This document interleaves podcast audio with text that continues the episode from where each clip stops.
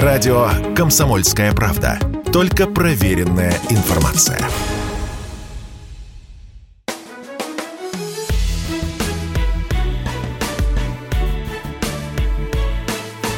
Бовт знает. Здравствуйте, друзья. Иван Панкин и Георгий Бовт. Кто смотрит YouTube-трансляцию, видит, что мы сегодня в непривычной домашней обстановке оба. Я не в студии. Георгий Георгиевич, давайте с саммита НАТО начнем. джи семь тоже прошел саммит, но с НАТО начать как-то смысла больше, мне кажется, потому что там есть какие-то предварительные хотя бы договоренности. В джи семь я их не заметил. В НАТО подписан меморандум между финнами, шведами и турками, что, на мой взгляд, неожиданно. Меморандум этот говорит о том, что финны и шведы все-таки вступят в НАТО. Как вы считаете, вступят, во-первых? Меморандум — это все-таки договор такой довольно предварительный. Я, я могу в очередной раз злорадно констатировать, что мой очередной прогноз оправдался. Поскольку я говорил, что вот эти ломания между турками, шведами и финнами, они продлятся несколько недель, не более. Так оно и произошло. Уже когда Эрдоган поехал в Мадрид, и уже когда говорилось о том, что будет встреча между ним и лидерами двух скандинавских стран, уже стало понятно, что они договорятся. Они и договорились. От финнов и шведов потребовали такого документа, который будет означать, что они не будут поддерживать больше Курскую рабочую партию, прочих неугодных турецкому режиму деятелей. И на этих условиях турки, в общем, дали себя уговорить. Но было бы странно, если бы они начали сопротивляться расширению НАТО. Тут Турция всегда выступала за расширение и за счет восточноевропейских стран, и теперь вот за счет двух северных стран тоже. Поэтому вопрос вступления, там нужно пройти определенные процедуры. Может быть, они не закончатся в этом году, да, и перетекут в следующий, но это уже не имеет никакого значения на самом деле, поскольку мне кажется, что можно говорить о том, что решение состоялось. Ни одного возражения против вступления этих стран не будет. Там тоже нужен консенсус, как и в Евросоюзе. Поэтому мы можем через какое-то количество месяцев небольшое поздравить наших финских друзей и шведских друзей с тем, что они присоединятся к Североатлантическому альянсу и увеличат нашу общую границу с НАТО ровно в два раза. Но ведь это плохо, а вы как-то весело об этом говорите. Ну, я И, так сказать, вы же улавливаете иронию, наверное, так сказать, наверное, и, и слушайте, и слушайте. Жители улавливают иронию. Поэтому, а что нам остается делать в этой ситуации? Только шутить. Георгий Георгиевич, ну, Путин уже сказал, что Россия ответит зеркальным способом. А как зеркально? Я вот не совсем себе представляю. Зеркальным способом, я не знаю, если опять продолжать шутить, хотя мы вступаем на опасное поле, то, может быть, принять еще Финляндию и Швецию в о дэ ка бэ. Тогда это будет зеркальный способ. Но они пока туда заявок не подавали. Кого-то другого принять в о дэ ка бэ, наоборот, противовес. Ну, кого-то другого можно принять. В принципе, в о дэ ка бэ можно было бы принять в Индию, но боюсь, что она не пойдет. Ну, насчет Индии я не знаю, Георгий Георгиевич. А вот, допустим, Грузию принять не в НАТО, а вернуть ее в о дэ ка бэ. Потому что она там, насколько я помню, состояла, но потом вышла. И кто же еще? А Узбекистан, кажется, тоже состоял и выходил. Да, да. да. Было такое дело, да. да. Ну, Что-то они, что-то они пока не хотят никуда вступать с нами в одно место. Вот, поэтому, наверное, так не получится. Поэтому зеркальный ответ, наверное, будет выглядеть все-таки в виде размещения разных видов вооружений на границе с Финляндией и э, Швецией. Укрепление границы с Финляндией, которая, кстати, в советское время была одной из наименее укрепленных. И я даже вам больше скажу, были факты, в общем, прямого сотрудничества между ка гэ бэ и финнами по всяким деликатным вопросам. У нас были хорошие отношения. Я вчера по этому поводу, по поводу вступления, пока предварительного, потому что там все-таки меморандум, еще куча нюансов, так или иначе, вдруг что-нибудь досорвется, вы знаете, всякое в жизни случается. Но два эксперта меня что удивило. Говорили мне вчера, что вопрос этот вступления финнов и шведов в НАТО на самом деле был решен уже давно. Они давно тренируются вместе с НАТО, у них что-то там похожие вооружения, и тут я вспомнил э, наш с вами разговор, когда вы мне рассказывали, что как раз шведы и не хотят вступать по той причине, что у них свои вооружения, а тут их под каток НАТО придется пустить. Вот. Так как там дело-то обстоит в этом смысле? Ну, по- пока подробностей нет. Они действительно не хотели вступать, потому что, ну, из-за нейтралитета, традиции, которые больше двухсот лет, но и также из-за того, что у них собственно развитый вэ пэ ка, они действительно боялись, что он пойдет под каток стандартов НАТО. Хотя, в принципе, по стандартам, тем, которым необходимы для взаимодействия, они совпадают с натовскими. Но мы пока подробностей не знаем, будут ли натовцы каким-то образом сворачивать, в данном случае, шведский вэ пэ ка. Пока никаких признаков к этому нет. И я думаю, что Швеция его сохранит. И более того, в качестве поощрения, может быть, им позволят какие-то контракты в рамках и натовской программы тоже осуществлять. Георгий Георгиевич, а были такие прецеденты, что целый президент США на саммит НАТО приезжал? Потому что Байден-то в Мадриде был на саммите. И меня это удивило. Я, правда, не знаю, я не нашел информации, приезжали ли ранее целые президенты США на саммит НАТО. И к тому же да. других людей я там что-то не заметил. Ну, это было довольно часто. Не каждый раз, насколько я понимаю, но это было довольно часто. Ну, Байден, я думаю, что он все-таки поехал на саммит НАТО, в том числе потому, что он уже, раз уж оказался в Европе, да, на «семерке», то там, в общем, от Баварии до Мадрида недалеко. Поэтому он изволил посетить и саммит НАТО тоже. Ну, давайте... Раз уж мы так плавно подвелись к нему, обсудим тогда и джи семь тоже. На джи семь, я, насколько понимаю, ничего хорошего не произошло. Потому что я видел публикации о том, что это самый провальный или один из самых провальных саммитов джи семь, большой семерки, за долгое время. Я, правда, не знаю, с чем сравнивать. Ну, я не знаю, какие вы смотрите ресурсы, может быть, э, там э, какие-то федеральные каналы, у них каждый саммит э, джи семь заканчивается провалом. Э, я подметил это еще с э, семидесятых годов, когда, э, там, или восьмидесятых, да, когда они начали собираться, что не саммит, то провал. И э, с Евросоюзом ровно так же было, они шли от провала к провалу, и вот э, оказались в нынешнем, в нынешней ситуации, так сказать, еще более провальный, чем когда они начинали. Собственно, я бы не назвал это провалом, потому что повестка была, в общем, исключительно конфронтационная. Какие решения приняли? Они все-таки приняли одно конкретное решение, более того, его уже воплотили в жизнь.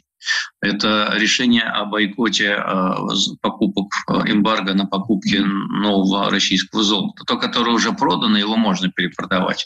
А вот новое, которое мы там на Магадане, в Магадане добудем, его покупать у нас нельзя ни в коем случае, даже если очень хочется.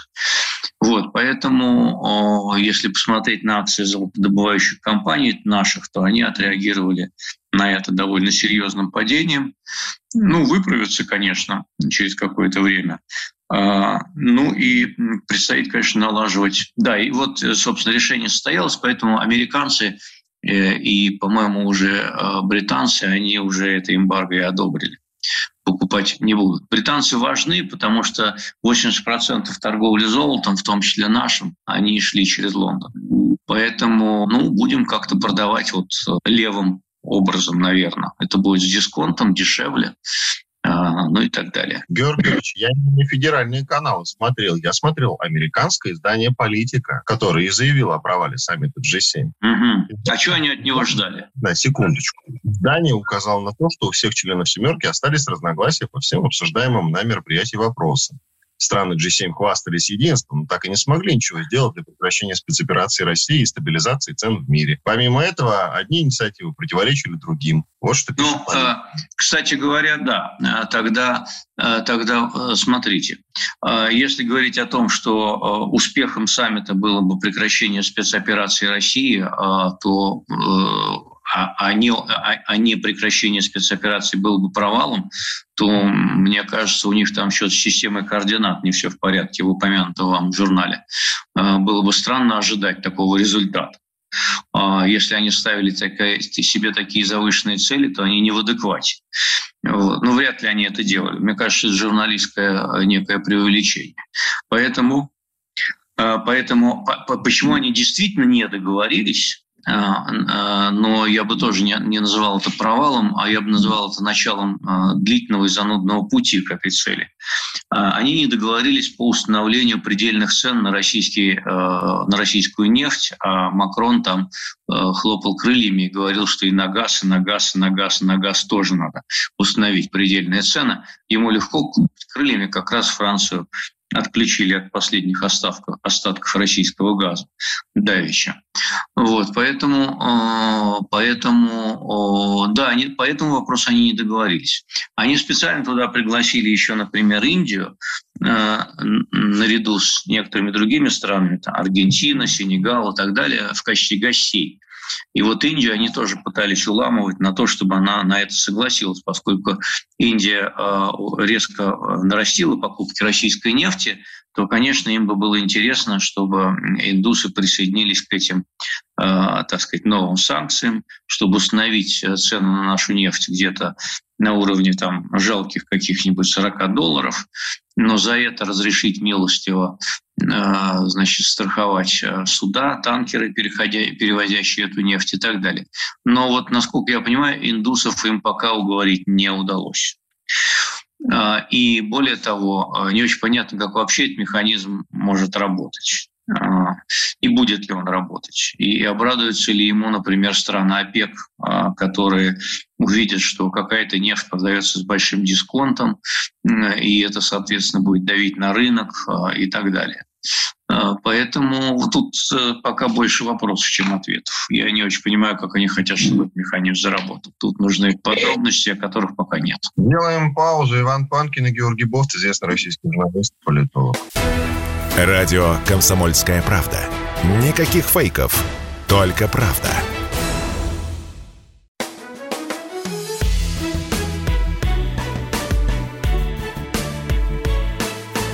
Бовт знает.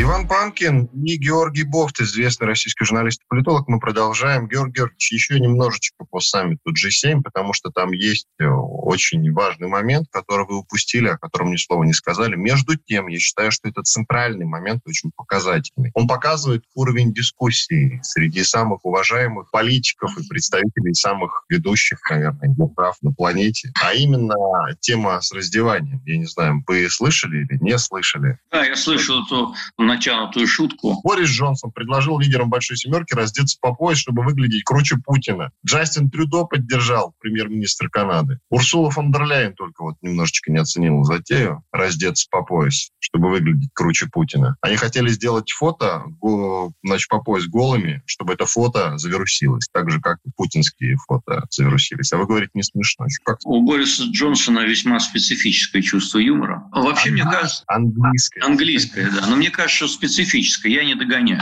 А, а может, он не догоняет нас. Мне кажется, что вот наш юмор лучше английского. Ну, потому что мы не англичане, конечно. Я вообще, честно говоря, не помню ни одного случая, вот так вот, навскидку, когда какие-либо политики шутили бы удачно. Путин. Приведите пример. Нет, секундочку, давайте так. Нет, ну вы сказали... Смотрите, смотрите, хорошо, шутка насчет границ. У нас нет границ. Помните разговор с Пальчиком? А, нет границ. Ну, не знаю. И вот с точки зрения юмора, мне кажется, что и Зеленский, кстати говоря, когда перестал быть КВНщиком, он тоже перестал хорошо шутить. Вообще, ну, там до начала военных действий ни одной шутки от Зеленского я удачно не слышал. Поэтому все шутки, которые политики извергают из себя в пространство, они, как правило, такие натянуты, потому что они их нагружают каким-то дополнительным политическим смыслом и избегают, что важно, того, что называется неполиткорректность сейчас. А настоящая шутка, она должна быть неполиткорректной. Вот, поэтому либо они ориентируются на такой ультрапатриотизм и говорят, что типа нам все пофигу и так далее, но это дешевый прием. Либо они, значит, стараются держаться в рамках вот этой самой пресловутой политкорректности, и получается это у них, как правило, плохо. А вот совсем неудачная, конечно, шутка с этим раздеванием была дурацкая, потому что они тут же нарвались на ответ российского президента, которого вчера вот во время Каспийского саммита ему кто-то задал вопрос, насколько я э, слышал, да, и он сказал, сказал, что это было бы омерзительное зрелище. В чем он прав? Вот. Это совершенно не шутка, но достаточно точное определение. Поэтому они сами нарвались на, на этот ответ. Георгий Георгиевич, я все-таки, с вашего позволения, напомню нашим слушателям и зрителям в Ютьюбе, что можно включить любое, значит, послание Федеральному собранию. А что там еще есть? Прямая линия, по-моему, да, с президентом России. Да. Сколько всего. Включаете, и, слушайте, люди, которые рядом находятся, постоянно смеются. Путин шутит, они постоянно смеются. А что они смеются? Это не относится к чувству юмора. Они чувствуют, что надо подхихикивать, поэтому и смеются. Вы понимаете, да, о чем идет речь? Путин шутит уместно. Не надо. Иногда шутит уместно. Давайте так. У него с юмором, с юмором чуть лучше, чем у других все-таки политических деятелей. Ну, давайте сойдемся, давайте сойдемся на этом определении чуть лучше. Чуть лучше. Каспийский саммит. У нас сплошные саммиты. Каспийский саммит. Ну, если на джи семь ни о чем не договорились толком, даже не договорились о раздевании, вообще бестолковые, на самом деле, люди, то э, что там на Каспийском саммите? Чем похвастаемся? На Каспийском саммите тоже ни о чем не особенно не договорились. Собирались, во-первых, э, потому что надо собраться. Во-вторых, э, этот саммит был перенесен еще с прошлого года из-за пандемии. И если продолжать тему юмора, то по многим СМИ уже пошла сравнительная картинка, где сидят, значит, лидеры «семерки» за таким достаточно маленьким круглым столом, близко друг от друга. И на Каспийском саммите стол площадью, наверное, в один квадратный километр, прямоугольник, за которым сидят вот несколько совершенно одиноких лидеров на расстоянии метров пятьдесят друг от друга. И вот это действительно смешно, поскольку получается, что они, ну, как бы по-прежнему боятся общаться близко, а мир уже и забыл про то, что у нас там пандемия, пандемии коронавируса. Они помнят. Вот, поэтому вот такой особенно близости не было. Но, значит, Каспийские саммиты, это был шестой, а все пять предыдущих, они бесконечно обсуждали статус Каспийского моря. Обсуждали, обсуждали, обсуждали, и, наконец, в две тысячи восемнадцатом году они подписали соответствующую декларацию о статусе Каспийского моря, и с тех пор ее все страны ратифицировали, кроме Ирана. А Иран ее не ратифицировал, потому что ему непонятно, как пойдут конкретные разграничительные линии, так называемые прямые исходные линии. И вот по этому поводу идет бесконечное бадание. Вот уже четыре года иранский парламент все время заворачивает. Вот нам трудно в это поверить, как это так. Президент подписал, а парламент заворачивает. А вот так вот. В Иране вот такая вот штука. Понимаете, исламская демократия, прости господи. Поэтому, значит, вот иранский парламент не принимает этот э, документ, не ратифицирует его из-за того, что нету согласованных принципов определения того, как проходят эти прямые э, исходящие линии. Поэтому я думаю, что в кулуарах обсуждалась именно эта тема. Ну, э, там особой публичности-то и не было, только шутки отдельные дошли оттуда. А так, о чем конкретно кто говорил, непонятно. Мне кажется, что очень интересная была встреча двусторонняя между Алиевым и Токаевым, поскольку э, речь явно шла о, о транзите казахских энергоносителей, минуя российский тран- маршрут. А сейчас они вывозятся в основном из России, через Россию, а в том числе через Новороссийск, нефть. Мне кажется, что интересна, значит, встреча Путина с иранским президентом. Вот в данном случае нам важен сорокалетний иранский опыт противостояния санкциям, но и в то В то же время у Ирана есть неплохая, относительно нашей, неплохая машиностроительная промышленность, неплохая инженерная школа и технологии, которые могут быть использованы нам, чтобы не откатываться совсем уж, значит, в восьмидесятые годы прошлого века, а откатиться где-нибудь в девяностые или даже начало нулевых с помощью иранских технологий.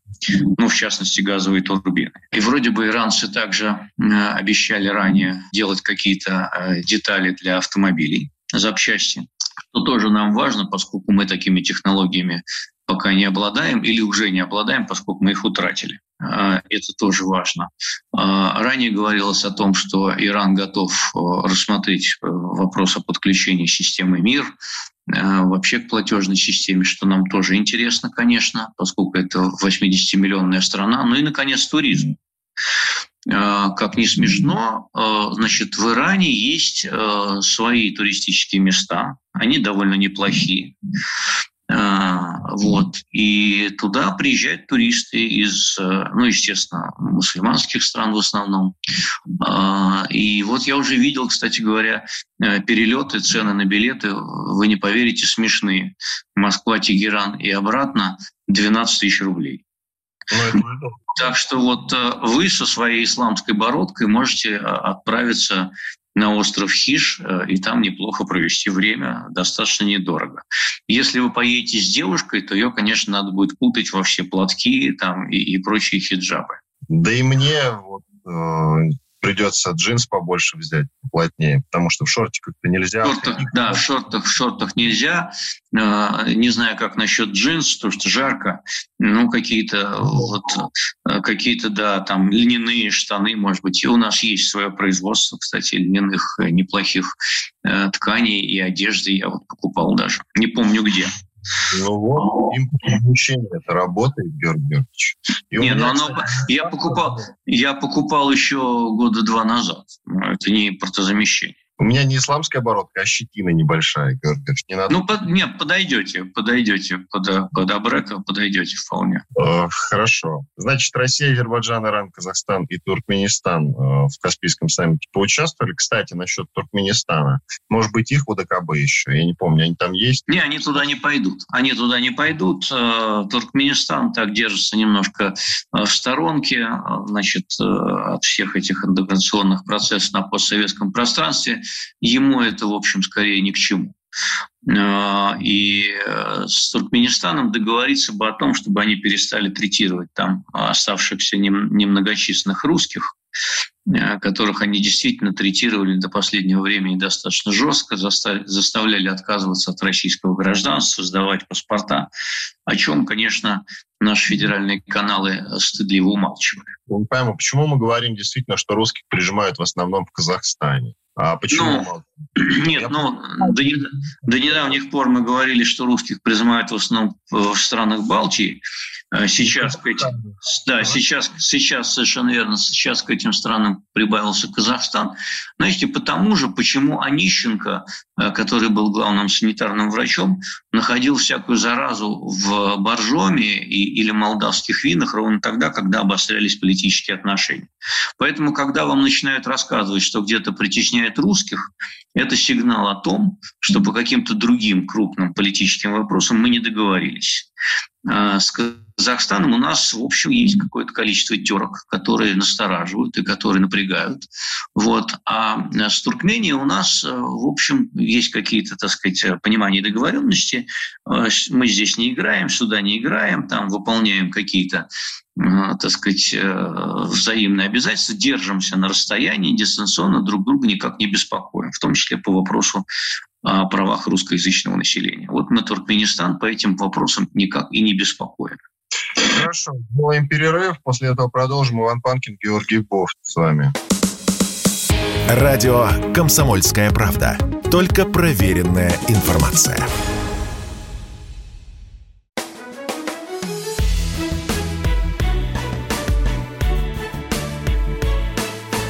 Бовт знает.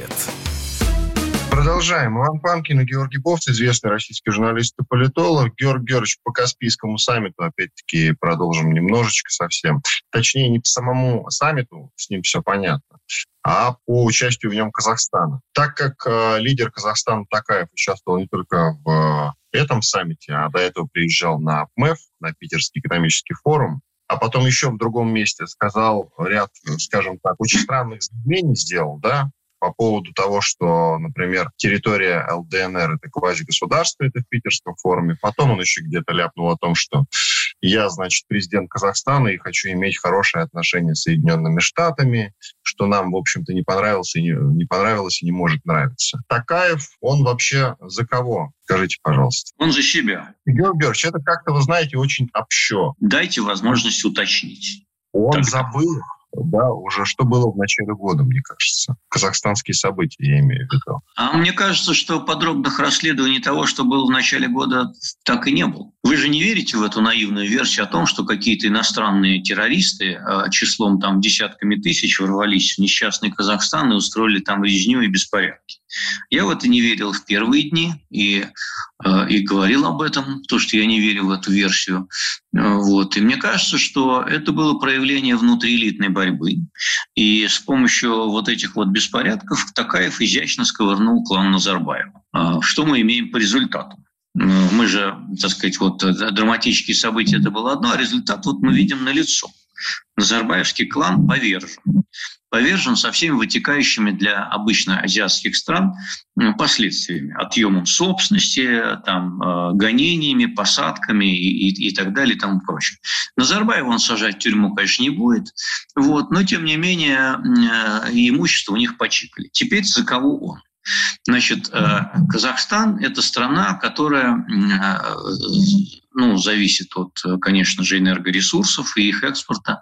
Так вот, там условия работы для иностранных компаний, а эти иностранные компании исключительно западные, если говорить о нефтедобыче и газоразработках, вот, причем они пришли туда на условиях, которые им даже гораздо выгоднее, чем были в России, потому что это не там ограничения какие-то по долям и так далее, они имеют там, так сказать, весомые, весомые доли и, и, и фактически им разрешена, в отличие от нас, разработка этих самых энергоресурсов, на чем, в общем, Казахстан и поднялся.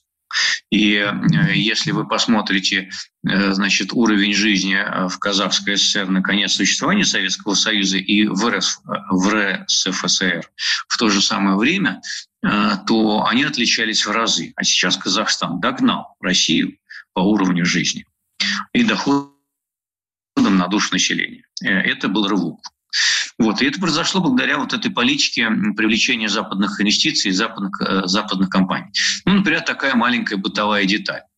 Наверное, вы, э, может быть, интересовались, э, помимо путешествия в Иран на отпуск, еще путешествием в Казахстан тоже э, в туристических целях. И тогда смотрели, на чем бы вам полететь. Вот. И с удивлением могли увидеть, что э, казахские авиалинии в Москву не летают. А что так? Они же страна СНГ. А потому, что, значит, почти половину акций казахских авиалиний принадлежит британскому оборонному концерну би о и. Вот так вот. Поэтому Казахстан, конечно, заинтересован в том, чтобы этот иностранный капитал западный у него остался. И он очень будет э, тщательно следить за тем, чтобы не нарушать антироссийские санкции. Слушайте, но э, вы еще больше все запутали, на самом деле, своим ответом, Георгий Георгиевич. Особенно как же вас по... распутать? Да, как же вас распутать? По поводу авиалиний. А зачем же мы впряглись-то тогда за них в начале года, а? Скажите мне. Это хороший вопрос. Дело в том, что, судя по бурному развитию этих событий, нам извне было непонятно, о том, непонятно то, как это дело может обернуться, развернуться и чем оно может закончиться. Наверное, оно и для Токаева было непонятно. Наверное. Масштаб этих беспорядков был такой, что исход схватки был не предопределен. Теперь давайте рассуждать дальше. Если бы не поддержали Токаева, нельзя исключать такой вариант, что к власти пришел бы человек на волне вот всего этого национализма, скажем так, который взял бы откровенно антироссийский курс. Не вот этот вот дипломатический, мягкий, и, так сказать, ни то, ни сё, ни вашим, ни нашим, а курс, который вот поддерживал, например, язык, языковые патрули на улицах, который бы поддерживал вот, э, э, всякие националистические устремления, которые достаточно сильны в э, современном казахском обществе. Там даже я разговаривал с одним человеком, который, помните, угрожал Жириновскому и Федорову, депутату, когда он сказал, что, значит, у нас тут в степях хватит земли на всех, мы вас не закопаем. И я с этим человеком разговаривал. Да. Он, Совершенно, совершенно верно, совершенно верно. Поэтому, по, поэтому когда, когда кто-то у нас начинает критиковать Токаева, выпускникам ГИМО, то лучше смотреть на то, кто может прийти вместо него. Этот человек может быть гораздо более антироссийски настроен. Токаев не настроен антироссийски. Не настроен антироссийский. Он готов с нами сотрудничать, но у него есть обстоятельства. Вот э, надо нам учитывать, что у него есть обстоятельства. Почему он должен гробить свою экономику ради того, чтобы с нами проявлять солидарность и признавать э, непонятные ему ЛНР, ДНР? Зачем? Это ему зачем? Это не его история. Нам придется жить с этой мыслью. Понимаете, никто не будет за нас впрягаться в наши внешнеполитические, ну, скажем так, действия. Если все так просто, Георгий Георгиевич, если все так просто... Все как нет, раз сложно. Нет, все очень просто. По-вашему следует, и вы это говорили неоднократно, да это, в общем-то, не бином Ньютона, понятная довольно-таки истина, вкладываете в собственную экономику, и к вам потянутся. Ну, на мой взгляд, все элементарно и просто. К тому же все эти годы у страны бабок было, я даже не знаю, да... насколько много, да. Насколько было много денег. Ну, а так вот почему, если все настолько просто, вкладывая в свою экономику, все остальные потянутся, будут на сырвах прыгать перед тобой.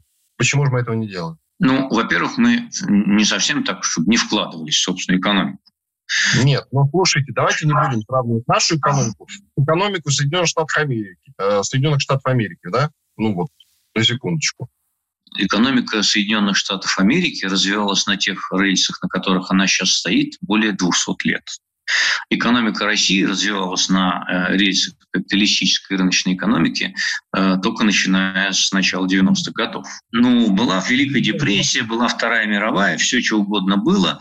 Значит, в последние десятилетия, в последние два десятилетия, начиная с начала двухтысячных годов, с приходом в том числе нынешнего президента, вот, Россия активно вкладывалась в том числе в собственное развитие, привлекая для этого западные технологии. Она оказалась очень глубоко встроенной в мировое хозяйство и в мировую экономику.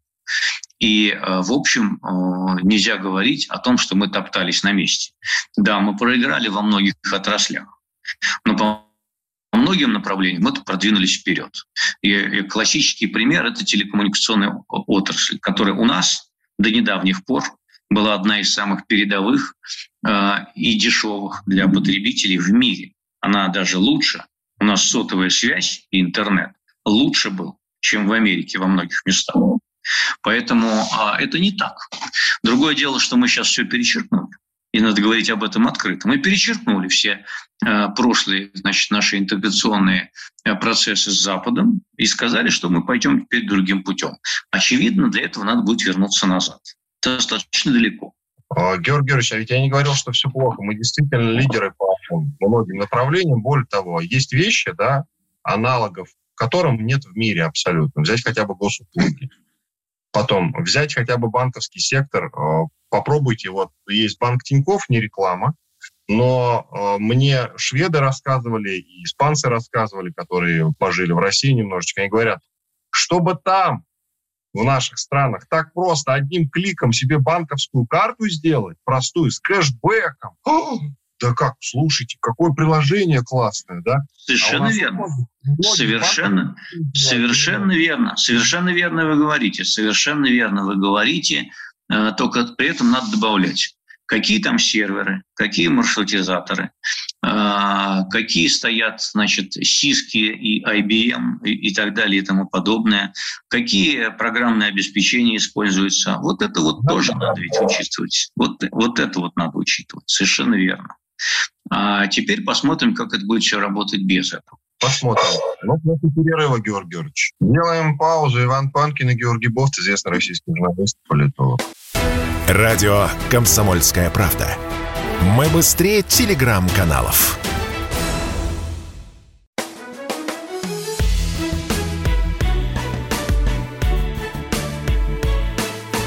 Бовт знает. Иван Панкин и Георгий Бовт, известный российский журналист и политолог. Георгий Георгиевич, теперь давайте про войну поговорим. Да, а то все саммиты, саммиты Токаев. Вы имеете в виду военную спецоперацию, наверное? В том числе, да. Mm, давайте. А войну я имел в виду ядерную. А, и... да. Да, действительно. Что-то мы ее давно не обсуждали. Что-то давно не обсуждали. Самое время, ведь Путин с Лукашенко встретились. Mm-hmm. А Лукашенко сказал, что ему не нравится, что вдоль его границ рядышком летают, значит, самолеты, которые способны переносить ядерные боеголовки. Путин ответил: да, мы вам сейчас поможем. А, это... это ракеты, способные нести ядерные боеголовки, но на них не будет ядерных боеголовок. Дело в том, что до сих пор Россия не размещала свое ядерное оружие на чужой территории. Оно, конечно, плавает в международных водах, да, но на чужой территории мы его не размещали. Более того, и американцы, размещая ядерное оружие на чужой территории, все-таки операторами этого ядерного оружия оставляют американских военнослужащих. Оно есть в трех странах в Европе, и там операторы этого оружия американские военные. Поэтому, в общем, это был бы действительно такой шаг довольно смелый по пути конфронтации дать ядерную бомбу Лукашенко.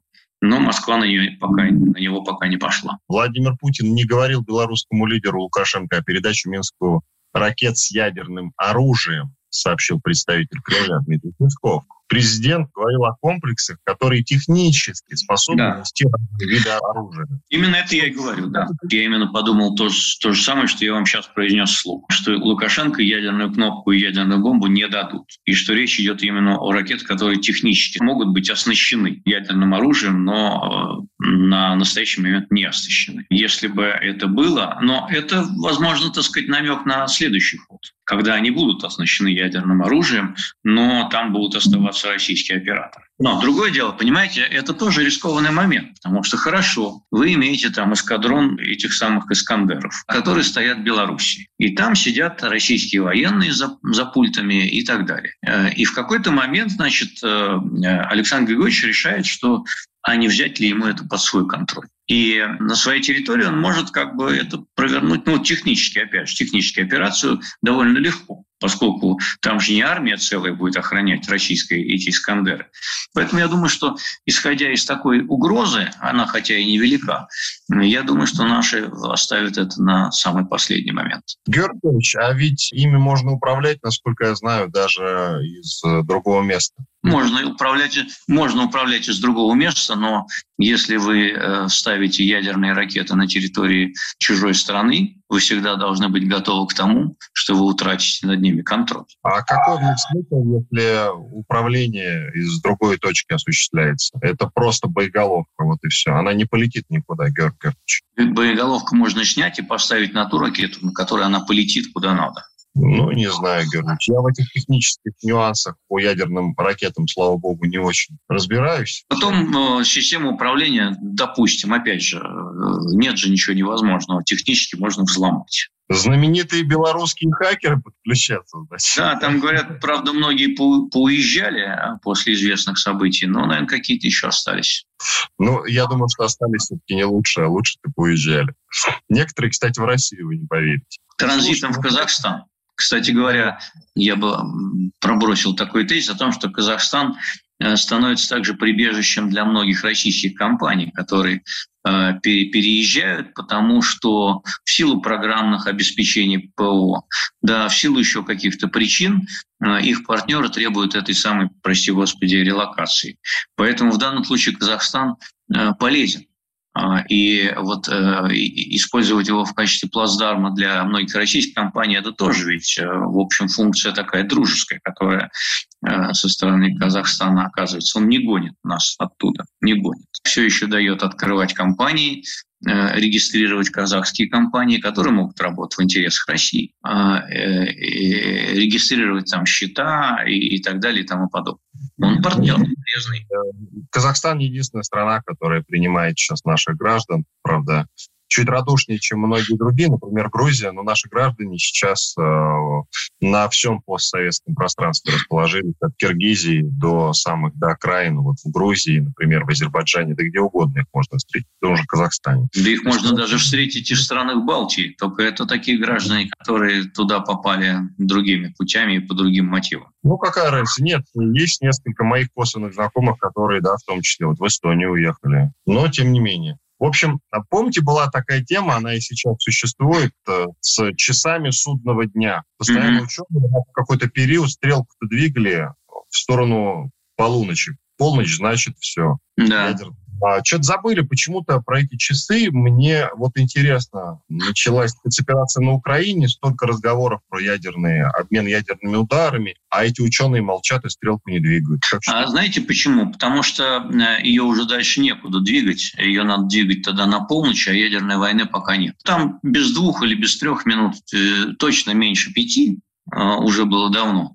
И вот эти вот игры, вот в эту стрелку судного дня, они сыграли плохую службу в данном случае, потому что люди, так сказать, играли в, этом, в это как некий пиар, некие, так сказать, медийные события, но на самом деле то, что было там два года назад с точки зрения этой стрелки, по сравнению с тем, что есть сейчас, это, в общем, детский лепет на лужайке, как мы понимаем. А они уже два года назад ее подвинули там куда-то, после две тысячи четырнадцатого года, куда-то там в район без пяти минут двенадцать и так дальше, вот-вот, вот-вот, вот-вот. Но тогда не было вот-вот, а вот-вот это уже сейчас. Дальше может быть только хуже. Хорошо, Георгий Георгиевич, про спецоперацию теперь уж не про войну, про ядерную, mm-hmm. про спец... Накануне случилась трагедия. Загорелся, и там погибли какие-то люди наверняка. Это я про провокацию в Кременчуге говорю, да, где торговый центр э, загорелся. Ракеты, которые э, были пущены по складу с оружием натовскому. А в чем провокация? Так вот, я давайте расскажу. Угу. Наши ракеты, которые были пущены, собственно, по складу, они спровоцировали взрыв боеприпасов, и сгорелся торговый центр. Угу. Ну, провокация, в чем провокация? Мы не знаем, сколько там реально погибших. Нам сообщают о двадцати, по-моему, или даже уже там двадцати пяти погибших. Uh-huh. Хотя косвенные признаки, которые указывают, что, скорее всего, погибших там не было, или был один-два, например. Uh-huh. Uh-huh. Нам рассказывают про кучу, есть же статья в Википедии уже целая, Георгий Георгиевич. Uh-huh. Нам рассказывают про кучу пропавших без вести, про количество раненых и так далее и тому подобное. Во что, согласитесь, верится слабо. Это, эту провокацию уже назвали Буча-два, Буча два ноль, скажем так, если выражаться современным языком. Мы, как вы считаете, мы же вот в плане интернета такие прогрессивные довольно-таки, но почему мы информационную войну проигрываем, Георгий Георгиевич? Я бы эту, значит, информационную историю начал с того, что, например, запускал бы ракеты не днем, а ночью, если вы бьете по военным объектам. Это раз. Ну так. Вот это число. Вот этот, этот момент для военных экспертов. Я даже не знаю, что вам возразить на отчет. Наверное, ну, все... ну, вот чисто, чисто, субъектив, чисто субъективный мнение. Чтобы не давать, как вы выражаетесь, почвы для провокаций. Потому что если вы знаете, что ракетный склад там, или склад с снаряжением расположен рядом с торговым центром, то вы должны быть готовы к тому, что противник разыграет эту историю именно так, как вы рассказали. И с точки зрения, так сказать, вот пропаганды этого дела. Что и произошло. Если вы готовы к такому развитию информационных событий, тогда вперед и с песней. Если вы хотите его избежать, то, наверное, лучше делать это ночью. Вот и все. Это все ваши рекомендации к Минобороны? Нет, это не рекомендации. И я говорю не с точки зрения Минобороны. Минобороны вообще может делать все, что хочет. И оно делает так, как считает нужным. Вот, и мы должны придерживаться той версии, которую излагает Минобороны Российской Федерации. Я говорю с точки зрения информационной войны. Вы же про информационную войну спросили. Вот, поэтому если была задача как-то минимизировать в данном случае информационные издержки э, вот этой, так сказать, этого удара, то э, это одна история. Если таких задач не было, и наоборот, э, наоборот э, считалось допустимым, э, так сказать, произвести, например, такой какой-нибудь акт устрашения. Чего нет? Может быть такое? Может быть. Я не знаю. Мы не знаем. Вот, тогда это другая история. Вот, но если рассуждать в контексте и в параметрах именно информационной войны, я подчеркиваю, я ни в коей мере не обсуждаю саму эту военную, вот этот военный удар. Если там есть, значит, были, по данным российского Минобороны, какие-то военные склады, то они законная цель для поражения. Это вообще не обсуждается. Вот. А я, я говорю только о информационной составляющей. Вот надо было ее продумывать заранее или не надо? Или, э, или хрен с ней. Или хрен с ней, и пусть эти э, западные, э, с позволения сказать, лидеры э, увидят, э, какие мы отморозки, э, и что нам все пофигу, и это только будет нам на пользу. Потому что если мы отморозки, то с нами надо поосторожнее. Может быть, и такая задача тоже стоит. Иван Панкин и Георгий Бовт были здесь, остались довольны. До свидания. До свидания. Бовт знает.